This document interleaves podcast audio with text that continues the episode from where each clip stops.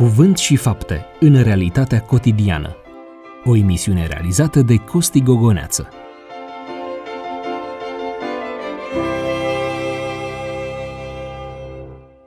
Bun găsit, stimați ascultători! Sunt uh, pastorul Costi Gogoneață și am, o privile- am privilegiul de a fi împreună cu dumneavoastră la o nouă provocare pe care am primit-o din partea colegilor mei de la Radio Vocea Speranței, aceea de a re- realiza o emisiune care să ne aducă mai aproape de cuvânt, mai aproape de Dumnezeu, mai aproape de ceea ce înseamnă viața noastră prin prisma a ceea ce descoperim în Sfânta Scriptură.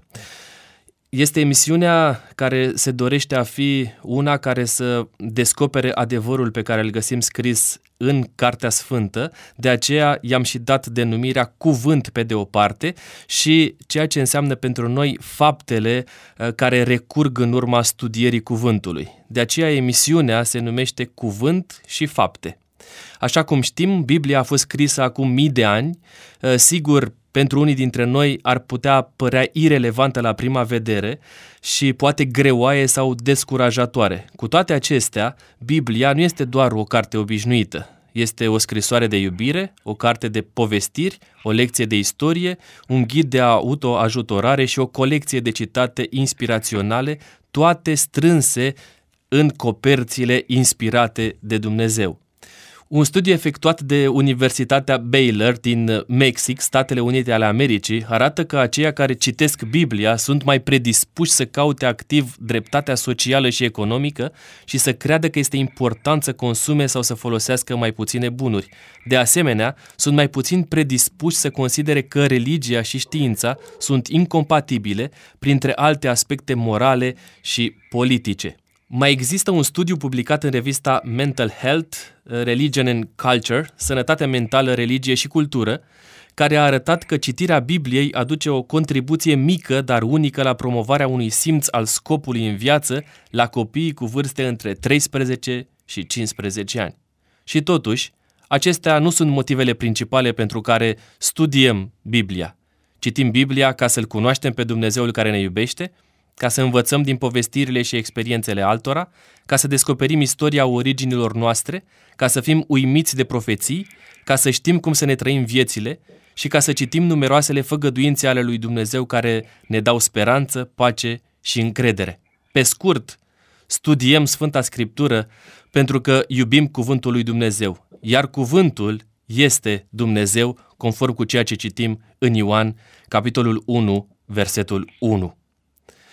Stimați ascultători, vom asculta o piesă muzicală, după care vom intra în legătură cu invitatul nostru din ediția de astăzi, care vine de peste hotare. Până atunci, audiție plăcută!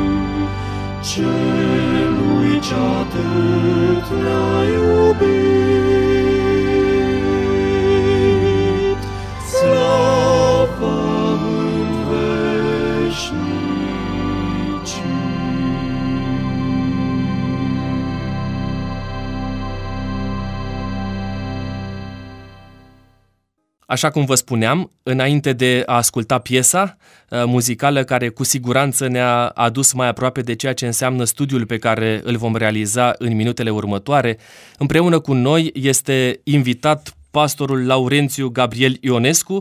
Uh, dumnealui este doctor în teologie și momentan păstorește bisericile adventiste de limba română din Zaragoza, Spania.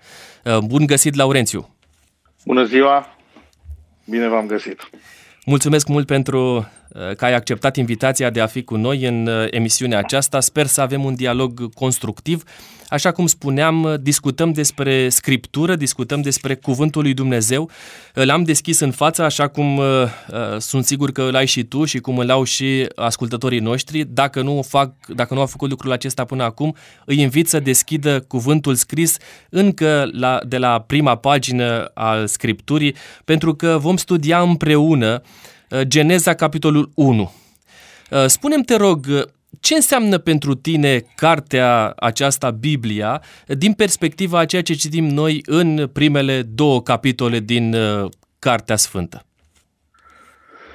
Cred că această carte, Geneza, uh, Geneza vine din, uh, din latină și înseamnă facere, da, creațiune, însă titlul în limba ebraică începe cu primul cuvânt sau e, e luat de la primul cuvânt care înseamnă început. Cred că este un început Uh, care ne arată identitatea noastră, un fel de uh, memorie scurtă, un recordatoriu a ceea ce uh, orice om de pe pământ trebuie să știe și anume privire la originile sale. Atunci când citim primele versete, acestea spun așa, Geneza, capitolul 1, versetul 1. La început, Dumnezeu a făcut cerurile și pământul. Pământul era pustiu și gol, peste fața adâncului de ape era întuneric și Duhul lui Dumnezeu se mișca pe deasupra apelor. Aceste două versete par a fi începutul a ceea ce înseamnă uh, studierea în profunzime a cuvântului lui Dumnezeu și a originii a ceea ce uh, găsim noi în denumirea de pământ sau unii spun că de fapt atunci s-a um, creat universul. Care este înțelegerea concretă, adecvată asupra acestor două versete? Vorbim despre un început absolut sau despre unul relativ? Deci cred că înainte să intrăm în discuțiile acestea despre un început relativ sau un absolut, trebuie să ne gândim cum și de către cine a fost scrisă uh, cartea aceasta. Uh, Te rog. Tradiția ebraică ne spune că a fost scrisă de Moise uh, și sunt evidențe interne că el este autorul acestei, uh, acestei colecții de cinci volume. Geneza este prima parte dintr-o colecție de cinci volume scrise pentru un popor care a fost rob, a fost eliberat, este un fel de și Constituție, și carte de istorie, și identitate națională, ce, to, to, toate lucrurile pe care, de care are un, un nevoie un popor recent format ca să, ca să aibă o identitate. Deci, Atunci când de vorbești despre că... aceste cinci volume, vorbim despre primele cinci cărți pe care le găsim cinci în cărți ale, ale Bibliei, da. Okay. Care se cunosc, colecția aceasta se numește, se, se cunoaște sub numele de Pentateuch sau Pentateuch, depinde în ce tradiție lingvistică uh, citim. Uh, acum, uh, au fost scrise cărțile acestea în, într-o perioadă de timp. Nu sunt scrise toate odată și una după alta. Sunt și elemente care au fost adăugate mai târziu, însă despre primele capitole putem, putem spune că ele sunt prologul unei istorii care va introduce personajele principale importante pentru poporul evreu și anume, dacă ne gândim la Cartea Genezei, Avram, Iosif și așa mai departe. Uh, ori începutul acesta e scris într-o formă interesantă. Uh, aici specialiștii uh, vorbesc despre un poem Și atunci, dacă este un poem, trebuie să înțelegem că are o formă literară interesantă. Din cauza asta, înainte să pornim cu discuțiile despre începuturi, ce fel de începuturi, Da. da, unii au interpretat uh, uh, primul verset ca fiind o uh, propoziție generală despre crearea Universului. Dumnezeu a făcut cerurile și pământul. Uh, versetul 2 a fost interpretat ca fiind acum ne concentrăm pe pământul nostru și aici începe uh, istoria. Însă asta ar însemna să simplificăm un pic, uh, un pic lucrurile. Gramatica uh, textul este complex, uh, s-a, s-a scris mult despre, uh, despre asta. Pentru specialiștii în limba ebraică, primul cuvânt este o provocare, pentru că, observați, în limba română am, i s-a pus un, act- uh, o prepoziție la început uh, și început în limba ebraică nu e atât de simplu spus, la începutul și nu se spune începutul la ce. Uh, Din cauza asta, uh, unii au propus ca uh, versetul acesta să fie, de fapt, o, un fel de propoziție subordonată și că, de fapt, uh, povestea începe abia în versetul 3. Dumnezeu a zis. Și atunci, uh, și atunci discuțiile despre începutul acesta trebuie să pornească ori din perspectivă filozofică, ori din perspectivă ling- lingvistică. Acum, Te rog, tu, V-aș tu pro- ești doctor în uh, teologie, specializat pe uh, Vechiul Vreau. Testament, pe uh, ebraică. Uh, Spune, te rog, din punct de vedere lingvistic, ai făcut referire mai devreme și la Moise și, din păcate, nu am Da. dus fraza până la capăt. De ce este așa important să știm cine a scris cartea aceasta, uh, care au fost uh, cei care au receptat cartea? Pentru că, Pentru cu că eu siguranță, cred nu că- noi suntem aceia, ci vorbim despre poporul evreu în mod special și Orice cartea aceasta a text- fost scrisă în limba ebraică. Te rog. Orice text, uh, ca să fie înțeles, trebuie întâi să, să fie citit în contextul și prin ochii destinatarilor care le-a fost scris. Dacă noi citim textul acesta din perspectiva secolului 21, cu toate cunoștințele noastre de astronomie, cu toate cunoștințele noastre, s-ar putea să uh, vedem în text lucruri pe care cititorii din vremea aceea nu le vedeau sau nici măcar nu se gândeau la ele. O să revenim la asta. Cred că e important uh, uh, uh, să știm că l-a scris Moise, pentru că asta ne situează oarecum într-un, uh, într-o perioadă istorică și într-un context lingvistic, dar nu doar lingvistic, ci și cultural. Și atunci, așa cum spuneam, dacă abordăm textul din perspectiva filozofică, uh, e clar că începutul acesta trebuie situat undeva în uh, istorie. Acum, cu privire la istorie, avem diferite modele uh, și cu privire la origine avem diferite modele filozofice. Pentru un evoluționist, uh, textul acesta, sau pentru un ateu, uh, textul acesta este doar o poveste scrisă mm, pentru niște sclavi, uh, lipsită de mm, valoare științifică, uh, a, a, așa privesc mulți textul acesta. Pentru un creștin sau pentru un uh, evreu, uh, textul are valoare, în primul rând, pentru că uh, e scris sub inspirație. Și inspirația uh, selecționează informații sau ne dă informații de care avem nevoie pentru a construi un stil de viață. Uh, cum emisiunea noastră se, se cheamă Cuvânt și Fapte, lucrurile astea sunt scrise nu doar ca să știm uh, că de mult a început uh, lumea noastră sau, cât de, sau cum a început lumea noastră, ci să înțelegem că Dumnezeu este cel care a creat-o. Și asta creează o responsabilitate morală. Uh, Din cauza asta e important să știm uh, cine a scris. Acum, Moise a scris într-o limbă și într-o cultură uh, în care se putea exprima și în care a comunicat cu poporul care i-a scris, și anume evrei. Asta, asta ne obligă să ne limităm sau să, ne, să încercăm să ne punem în pielea unui evreu și să vedem ce înțelegea el când auzea aceste uh, uh, versete. Știți, uh, am, am zis că e un poem scris în formă narrativă și ca orice narațiune, uh, aici avem uh, un, fiecare popor are felul lui de a povesti. Corect. Observați, uh, noi începem poveștile cu o expresie comună poveștile noastre și anume a fost odată ca niciodată. Ori Adevărat. aici, uh, și, și, și asta îl obligă pe cititor, asta îl obligă pe cititor când, când aude a fost odată ca niciodată să se transpună într-o lume imaginară în care se pot întâmpla multe lucruri. Uh, Geneza nu e o carte de genul acesta, adică nu e o poveste. Din cauza asta, dacă vedeți, îi lipsește această introducere de tip a fost odată ca niciodată sau, așa cum vedem în narațiuni, pe vremea și să-ți dea un context. Pur și simplu începe, începe cu această declarație care e importantă și anume pe vremea când uh, pământul era pustiu și gol, când Dumnezeu a făcut uh, cerul și pământul, Dumnezeu a zis să fie lumină. A, a, a, aici începe istoria din punct de vedere gramatical, dacă vreți. Trec de la latura filozofică la latura gramaticală. Deci, practic, primele două propoziții sunt o introducere, o introducere a frazei cele mai importante, și anume că Dumnezeu vorbește și prin vorbirea lui ia naștere lumea noastră. Așa începe istoria. Când vorbim despre primele două versete pe care le-am citit mai devreme și ai făcut referire la faptul că în limba ebraică teoretic, dacă ar trebui să traducem uh, literar uh, primul cuvânt la început, ar fi trebuit să fie începutul. La începutul uh, și lipsește, ne lipsește să ni se spună începutul la ce. A ce, corect.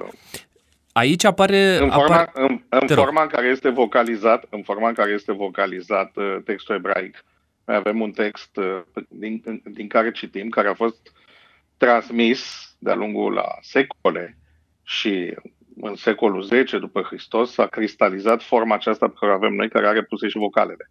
Pentru ascultătorii noștri uh, care nu știu lucrurile acestea, limba ebraică, scrierea ebraică, notează consoanele și în timp, deoarece limba n-a mai fost uh, așa bine cunoscută, s-au adăugat și vocalele ca să putem reconstrui uh, uh, citirea. Ori citirea cu vocalele pe care o avem la ora actuală uh, creează această dificultate și anume că nu se spune începutul la ce. Acum, uh, dacă ar fi început început, atunci ar trebui să ne gândim că este un început în timp, poate, sau un început în spațiu, nu știu, uh, depinde ce, cum vrem să citim. Însă textul este ambigu, nu ne spune începutul a ce. Din cauza asta, unii traducători da. au, au, au, au propus uh, să nu se interpreteze ca o propoziție principală, pentru că prim, uh, primul verset se poate interpreta și ca o propoziție principală. La început Dumnezeu a făcut cerul și pământul. Punct. O declarație generală, introductivă, care este baza a tot ceea ce va urma. Uh, și se construiește pe baza aceasta. Da. Ceea ce uh, urmează. Asta ar fi, ar, asta ar fi o posibilitate. Cealaltă posibilitate este să fie o propoziție subordonată, care ar trebui tradusă la început când Dumnezeu a creat cerul și pământul, fără să punem punct, și când pământul era pustiu și gol, observați, n-am terminat, Corect. Și acum vine propoziția principală. Dumnezeu a zis să fie lumină. Și de aici să Asta începem toată... narațiunea concretă a creațiunii. Spunem te rog, aici apare o sintagmă. Am lămurit uh, prima parte, dar cu toate acestea, spune că Dumnezeu a făcut cerurile și pământul. Dacă ne uităm atent asupra a ceea ce uh, ni se descoperă mai târziu, uh, apare în contradicție cu o altă triadă. De exemplu, găsim în, în Exodul 20 cu 11 cerul, cerurile, pământul și marea. Uh, este vreo diferență între aceste două? De ce aici Biblia uh, sau Moise le amintește, amintește doar cerurile și pământul, iar mai târziu același Moise vorbește despre ceruri, pământ și mare? Uh, cred că discuția ar trebui să plece în direcția aceasta cum definim sau cum înțelegem noi lumea. Oamenii din antichitate uh, făceau descrierea lumii simplă, și anume deasupra capului era cerul și sub noi era pământul. Acum, mitologia a dezvoltat mai mult uh, sau a, a, a adăugat elemente. Sunt trei ceruri, cinci ceruri, șapte ceruri. Noi avem un expres în, română, în românește expresia până între al nouălea cer. Nouălea cer, exact. Uh, ar fi nouă ceruri. La fel și partea de jos uh, s-a, uh, s-a descris în diferite feluri. Unii și-au imaginat că jos sunt niște testoase, niște elefanți, un titan care ține pe umeri uh, tot pământul. Uh, nu cred că despre asta vorbim, deși asta e foarte important.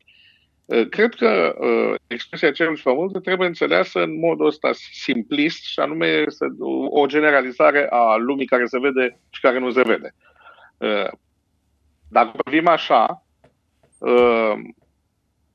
putem explica de ce, de ce avem doar două elemente. Da? Două elemente, deasupra și de desubt. Sau ce e deasupra noastră și pe ce stăm. Acum, ai vorbit despre o expresie uh, uh, cu trei elemente, cerul, pământul și marea.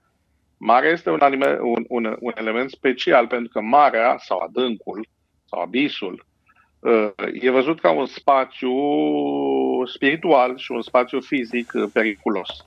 Atunci asta ar fi o, o formă de a împărți lumea în două. De fapt, și aici avem, avem probleme pentru că limbile nu sunt uh, egale în ceea ce uh, privește corespondența dintre concepte. De exemplu, noi am putea să traducem cerul și pământul sau cerurile și pământul și observ că dacă facem lucrul ăsta, deja avem o diferență. E, ca să complicăm și mai mult lucrurile, limba ebraică are o formă de plural care se cheamă dual, care înseamnă perechi.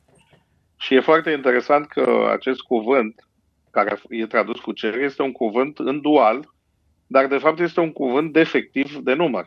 Adică nu mai apare în altă formă. Așa că depinde de traducător dacă vrea să traducă cerul și pământul, și asta ar fi, să zicem, o sintagmă care ar descrie universul, sau dacă, dacă traduce cerurile și pământul, și asta ar, ar crea posibilitatea unor, existe, unor ceruri, diferite ceruri, și aici iarăși intrăm în detalii la ce se referă, sau, dacă vreți și mai exact, ar putea să traducă și cele două ceruri și pământul.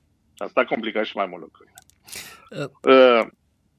La fel e și cuvântul ape. Uh, e, e, e ca la noi, ca să înțeleagă uh, ascultătorii noștri, e ca la noi cuvântul miere sau cuvântul lapte.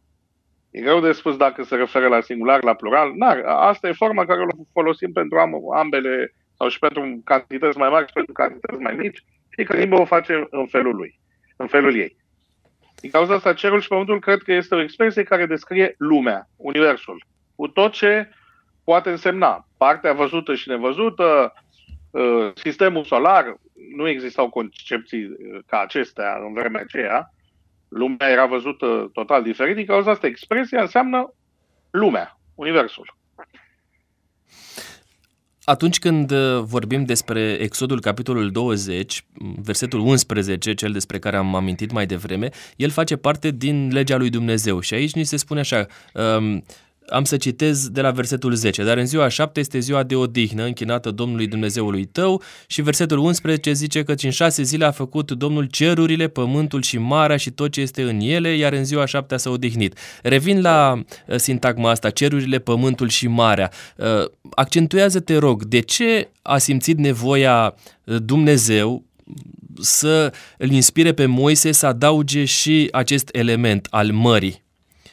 Uh, este vreo diferență între uh, prima parte a genezei, acest uh, prim verset, și ceea ce găsim în porunca lui Dumnezeu? Apare vreo... Nu.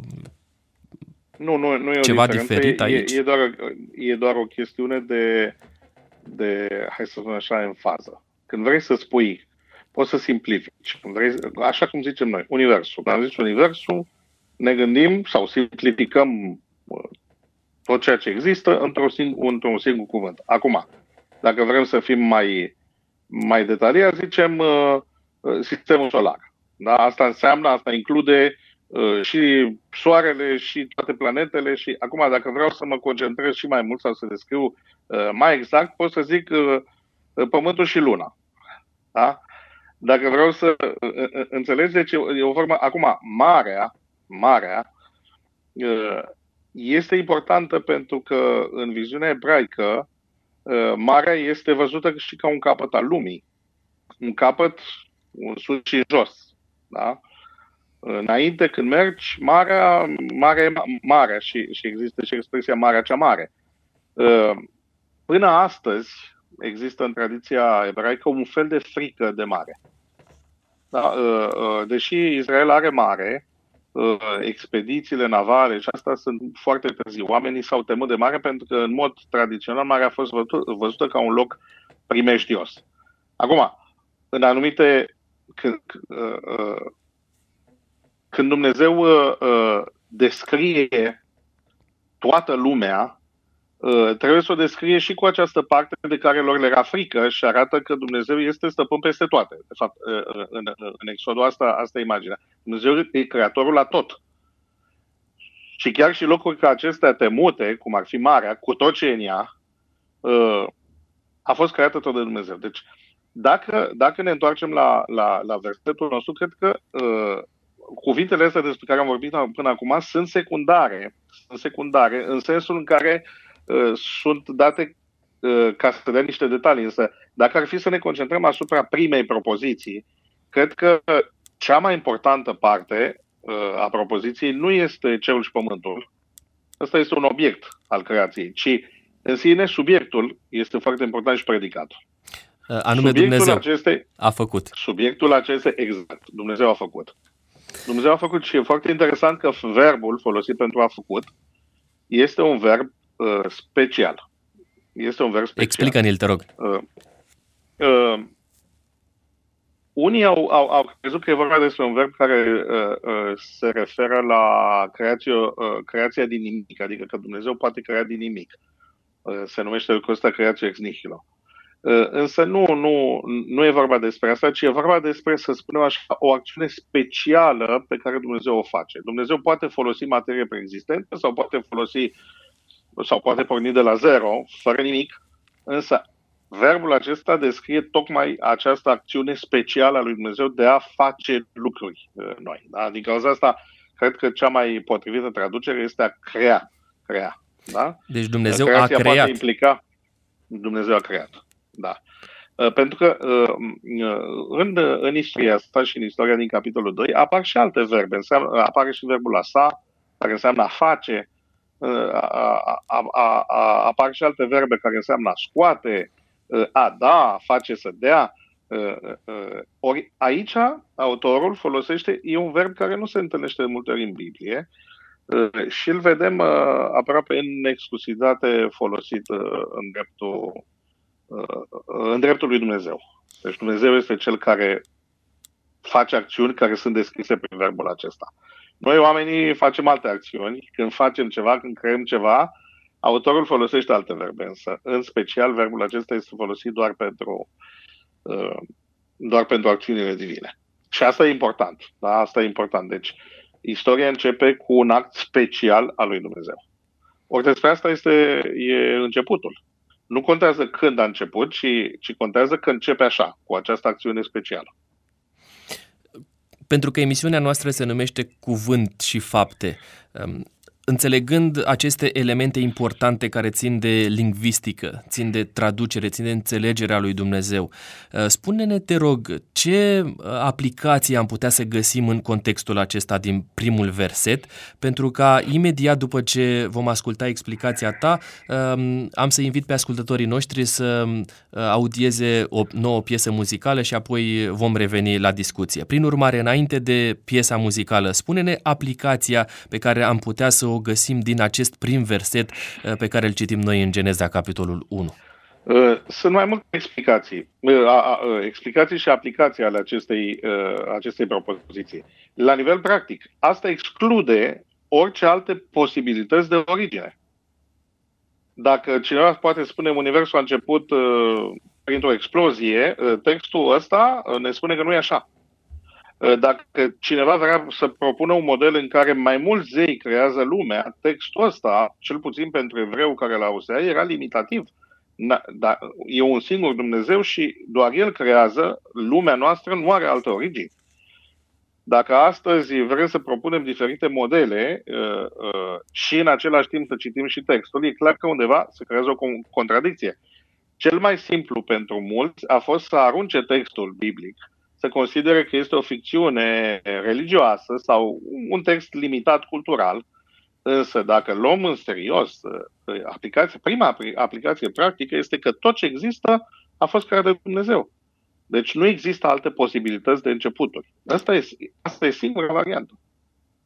Lucru pe care îl afirmă mai târziu, în aceeași tradiție teologică, și Ioan.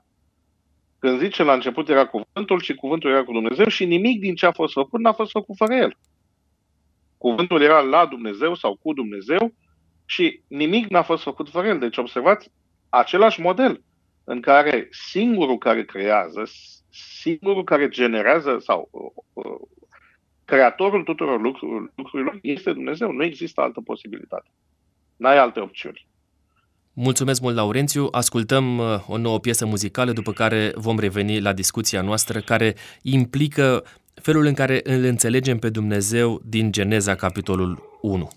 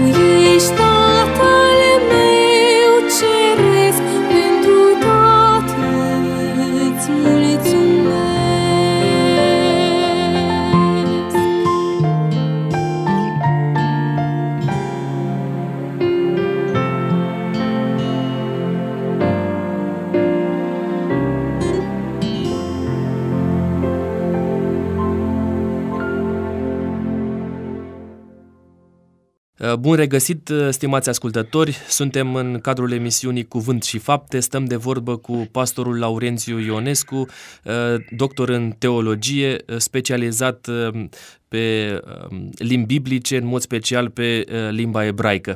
Laurențiu, Ajungem la versetul 2 din Geneza, capitolul 1. Aici este o sintagmă care pe mulți dintre um, cei care studiază Sfânta Scriptură, chiar și pe teologi, a pus pe gânduri uh, și de aici au uh, ieșit foarte multe teorii. Explică-ne, te rog, această sintagmă. Pământul era pustiu și gol. Ehm, există și termeni în limba ebraică destul de bine definiți și de aici uh, se pot construi multe, ehm, multe teorii.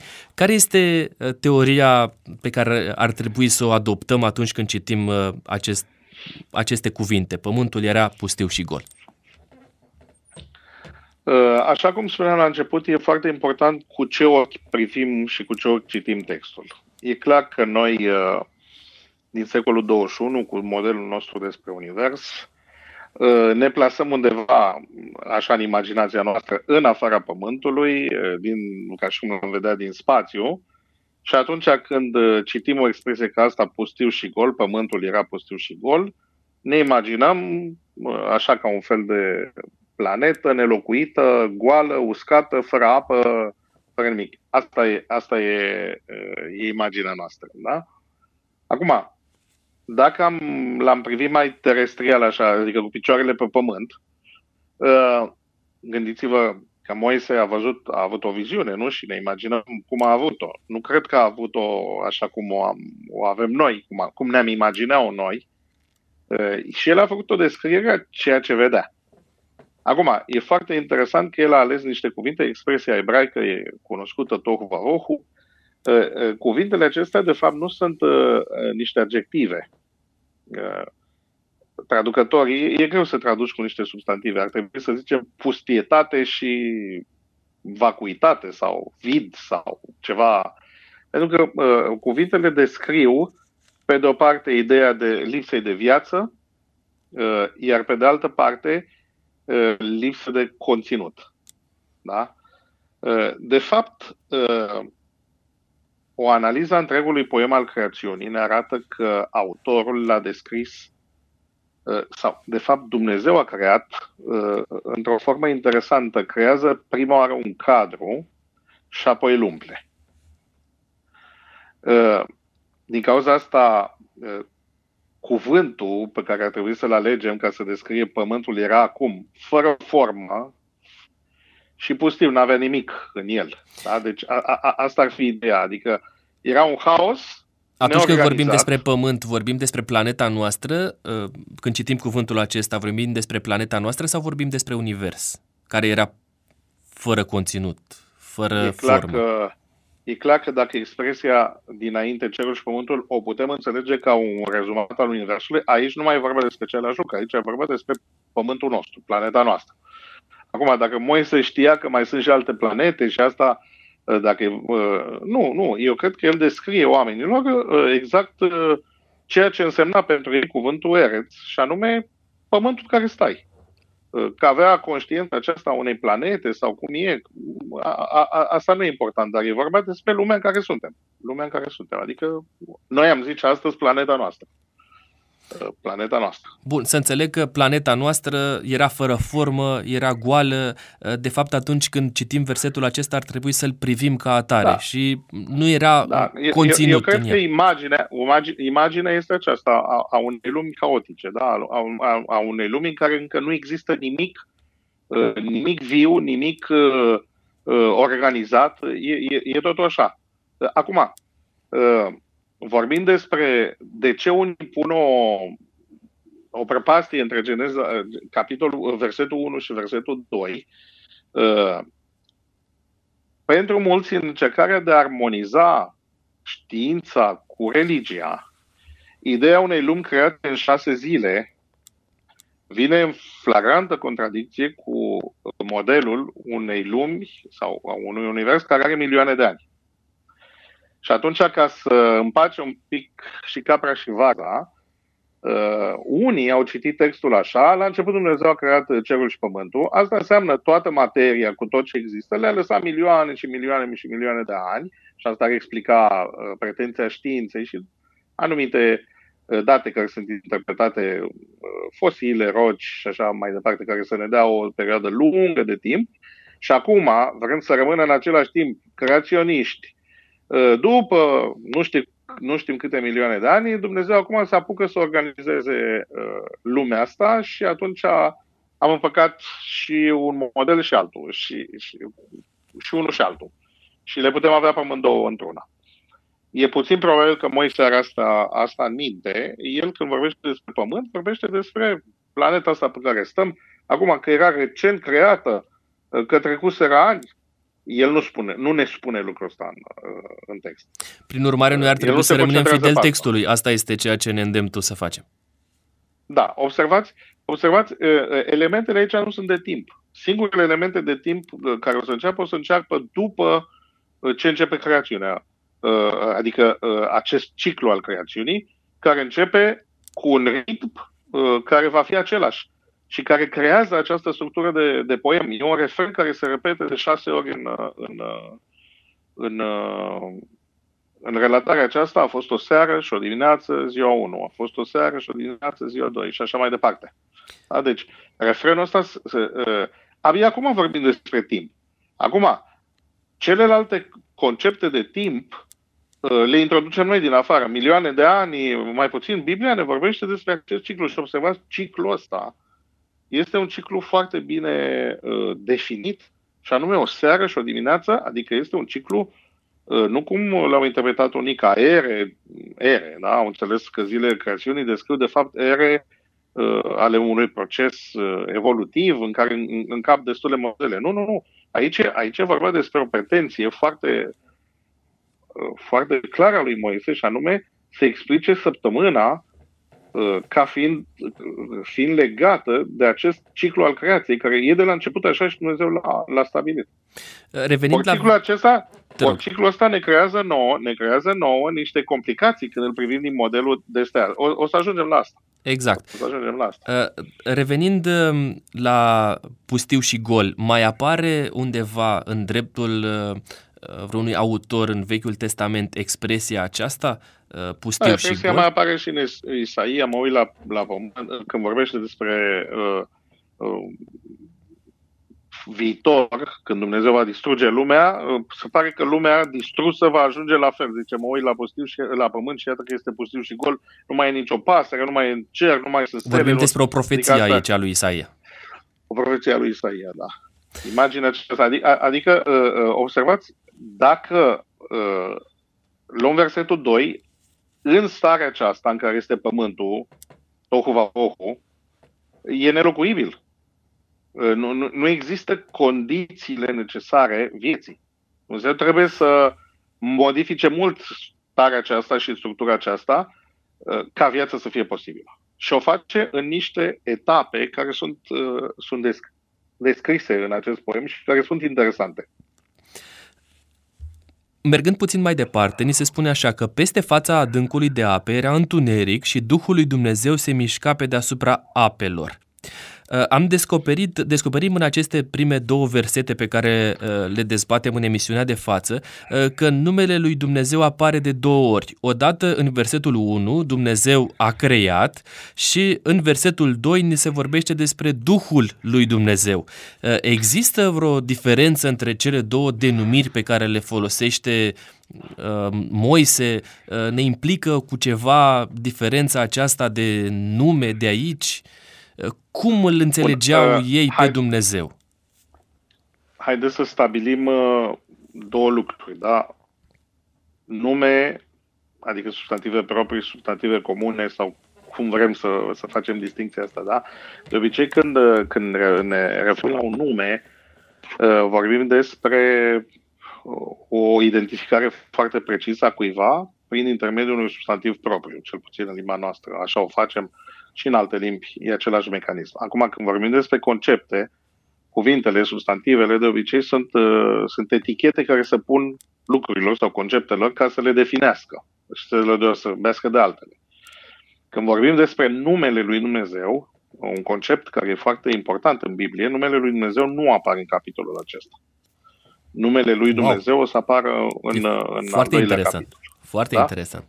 Te rog, uh, deci, lămurește-ne cum da. este, de fapt, situația deci, în versetele deci haideți să, să stabilim, da? Deci, uh, așa cum avem și noi cuvântul, uh, cuvinte pentru a descrie zeii, da? Zeii, limba ebraică are un cuvânt care descrie acest concept, și anume a unor ființe supranaturale, și cuvântul acesta este Eloah, care înseamnă zeu sau putere, forță. Uh, acesta este cuvântul comun, cel mai comun pentru a-L descrie pe Dumnezeu. Se folosește o formă în plural, interpretată ca o formă respectuoasă de a face referire la această ființă și termenul folosit aici este Elohim. Elohim. S-a speculat mult uh, uh existent, a, această formă de plural Uh, mai ales din perspectiva uh, trinitariană și uh, târsie, însă, însă cred că în limba ebraică comună termenul îl desemna, pe a, desemna această ființă creatoare.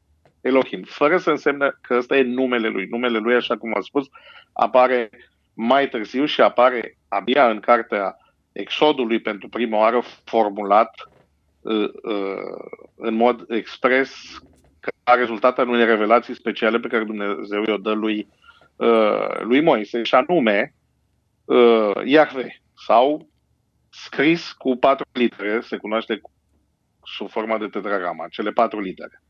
Ăsta este numele lui Dumnezeu. Deci aici, în primul, în primul capitol, nu apare acest nume al lui Dumnezeu. Da? Că dacă ar fi să-l identificăm față de alți zei, Orientul apropiat avea diferiți zei. Unul era Iahve, altul era Baal, altul era Moloch și așa mai departe. Erau, erau mulți zei. Din cauza asta, Moise nu, nu, nu, nu introduce problema asta pentru că va veni mai târziu identificarea cine e acest Dumnezeu. Însă, în primul capitol, pur și simplu folosește cuvântul general pentru Dumnezeu. Da? Sau am zice noi Dumnezeirea, am putea folosi și un termen mai, mai general. Dumnezeu a făcut cerul și pământul. Da? Deci nu e un nume, ci este un substantiv. Putem să vorbim despre apariția în aceste prime două versete a conceptului de trinitate sau cel puțin de dualitate a lui Dumnezeu? Eu n-aș zice dualitate, că nici, nici asta. E, e, e vorba despre această imagine complexă a lui Dumnezeu, așa cum apare în Vechiul Testament și, dacă vreți, așa cum apare în Biblie. În Biblie Dumnezeu este descris uh, la început sub forma aceasta, un singur cuvânt care descrie, apoi avem uh, de-a lungul timpului detalii care ne arată uh, o realitate mai complexă și anume a unui, a unui Dumnezeu, da? unui Dumnezeu unic. Cred că ăsta e, ăsta e lucru. Acum, când se folosește expresia Duhului Dumnezeu, exact. în Biblie e clar că e vorba despre cineva care are aceleași atribute, e aceeași persoană. Acum, nu cred că e obiectul uh, emisiunii noastre să intrăm în, uh, în detalii dacă este o emanație, dacă este o persoană nu. diferită. Cred că în textul, aici, în, în textul de aici nu putem identifica lucrul ăsta. Dar este prezentat, observați zice Dumnezeu, și e prezentată și această uh, ființă numită Duhul lui Dumnezeu, uh, care se mișcă deasupra apelor. Ioan, ne mai prezintă încă una, dacă vreți să vorbim despre, despre bazele conceptului trinitarian, ne spune cuvântul era cu Dumnezeu, cuvântul, da? apare o a treia o a treia persoană, dar așa cum am zis, asta ar fi o discuție și poate că ar fi necesară o, o emisiune. Însă, observați uh, imaginea aceasta uh, a unui Dumnezeu care guvernează totul, care controlează totul, care se mișcă peste tot, este prezentă deja din prima, din prima pagină. Ne apropiem de sfârșitul discuției noastre, purtate prin telefon cu pastorul Laurențiu Ionescu, pastor în uh, Saragoza, la bisericile de limbă română din uh, zona respectivă. Uh, dumnealui este doctor în teologie, specializat pe limbile biblice, în mod special pe limba ebraică. Atunci când uh, ne raportăm la aceste prime două versete, uh, te rog, Laurențiu, să ne ajut să înțelegem uh, care sunt faptele care um, ne-ar motiva pe noi să fim niște creștini autentici, niște oameni care să-L înțelegem pe Dumnezeu așa cum și-a dorit El să fie înțeles sau cum Moise l-a făcut înțeles în aceste prime două versete. Deci cred că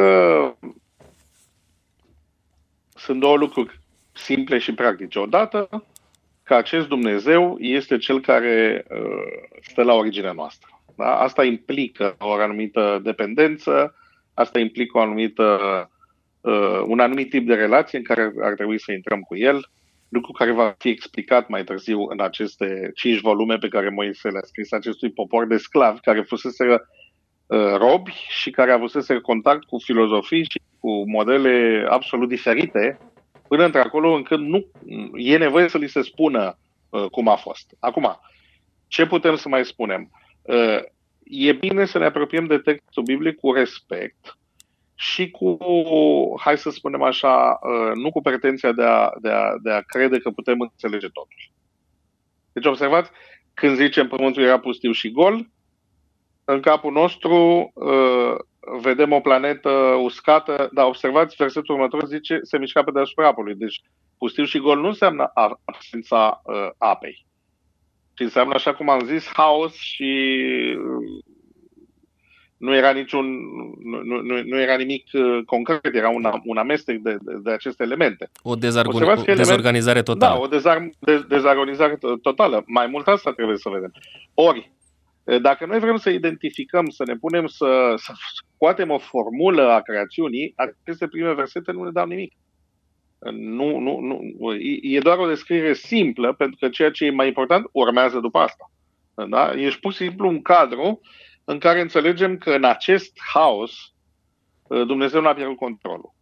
Și cred că asta poate să ne ajute în momentele în care viața noastră trece prin momente dificile, în care se pare că pierdem controlul, că nimeni, să nu uităm imaginea aceasta a unui Dumnezeu care plutește pe deasupra acestui haos fără formă și gol, acest adânc uh, de care mulți se temeau, uh, Dumnezeu plutește și nu doar că îl plutește prin cuvântul său, așa cum o să vedem uh, în, în versetele următoare, prin, prin cuvântul său face ca situația aceasta a tohu vavohu, haotică, să se schimbe. Să se schimbe atât de mult încât va ajunge să spună că toate erau bune și frumoase. Uh, cred că asta, uh, a, a, asta, este, uh, asta este ideea pe care o putem desprinde din, din text. Acum, că vorbeam despre faptul că textul a fost scris într-un context social, cultural, care nouă ne este străin, ar trebui să adăugăm câteva elemente. Toate cosmogoniile din Orientul apropiat sunt construite pe imaginea unor zei sângeroși care se bat, se omoară între ei, pentru babilonieni, pentru egipteni, pentru uh, lumea dinainte, uh, pentru cananiți. Lumea era rezultatul unor bucăți tăiate din trupul zeilor care au fost omorâți și cu ele uh, se face lumea noastră. Or, observați aici o istorie total diferită. O istorie total diferită în care nu avem nicio luptă între zei pentru că există un singur zeu nu avem nicio bucată rămasă din altcineva, pentru că Dumnezeu nu are nevoie de bucăți. El face, El face și așa cum spuneam, va face o lume care este frumoasă și bună și demnă de locuit în ea. În timp ce în celelalte, în timp ce în celelalte istorii despre începuturi, că fiecare popor avea istoriile lui despre începuturi, rămâi cu o imagine tristă că lumea dinainte era mai bună și acum ceea ce trăim noi este o lume din resturi, imaginea aceasta este în total contrast cu imaginea pe care Moise vrea să-l prezinte. Mulțumesc mult, uh, Laurențiu. A fost cu noi uh, din uh, Zaragoza prin intermediul telefonului pastorul Laurențiu Gabriel Ionescu. Dumnealui este doctor în teologie, specializat pe limbile biblice, ebraică și limba greacă. Ne vom auzi cu dumnealui și în emisiunea următoare. Până când noi vom, ne vom lua rămas bun, vom asculta o piesă muzicală, apoi vom reveni pentru unele concluzii și pentru a face invitația cu privire la ceea ce urmează și ceea ce ne așteaptă în ediția următoare a emisiunii Cuvânt și Fapt.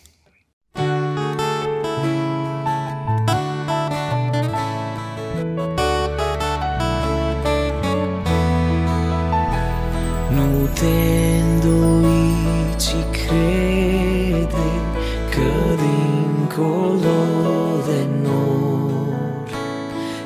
soare și mai dulce și mai strălucitor Nu norul este veșnic, ci soarele e acel ce învinge și rămâne stăpân în urmă el. Te uita la tine că ești atât de slab, nici la vrăjmașul care te-ar nimici de grav. Nu te uita la ziduri, la porțile La ura ce scrâșnește, ci uită-te la cer.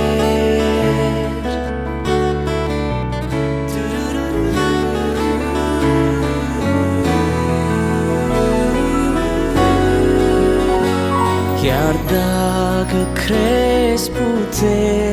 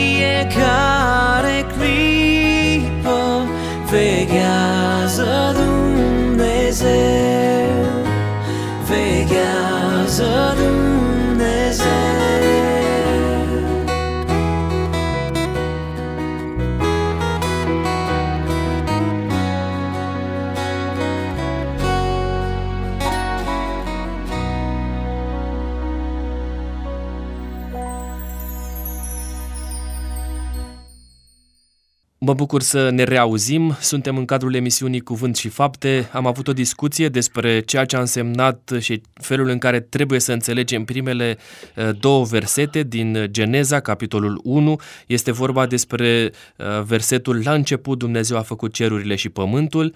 Pământul era pustiu și gol, citesc versetul 2, peste fața adâncului de ape era întuneric și Duhul lui Dumnezeu se mișca pe deasupra apelor.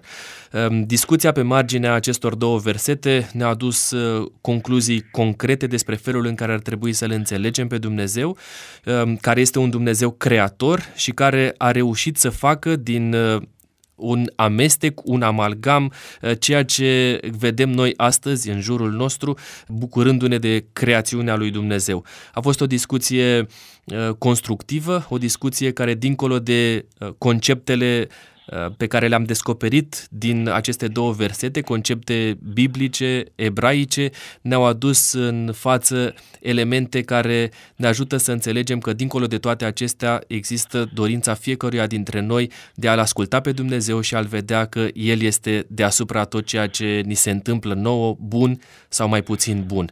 Până uh, când ne vom revedea, vă doresc să cercetați cu sârguință cuvântul lui Dumnezeu și ori de câte ori veți avea ocazia să puteți să uh, faceți din acest cuvânt o practică în viața dumneavoastră. M-am bucurat să fim împreună uh, la microfon pastorul Costi Gogoneață alături de invitatul de astăzi, pastorul Laurențiu Ionescu. Până data viitoare, vă doresc ca Dumnezeu să vă binecuvânteze.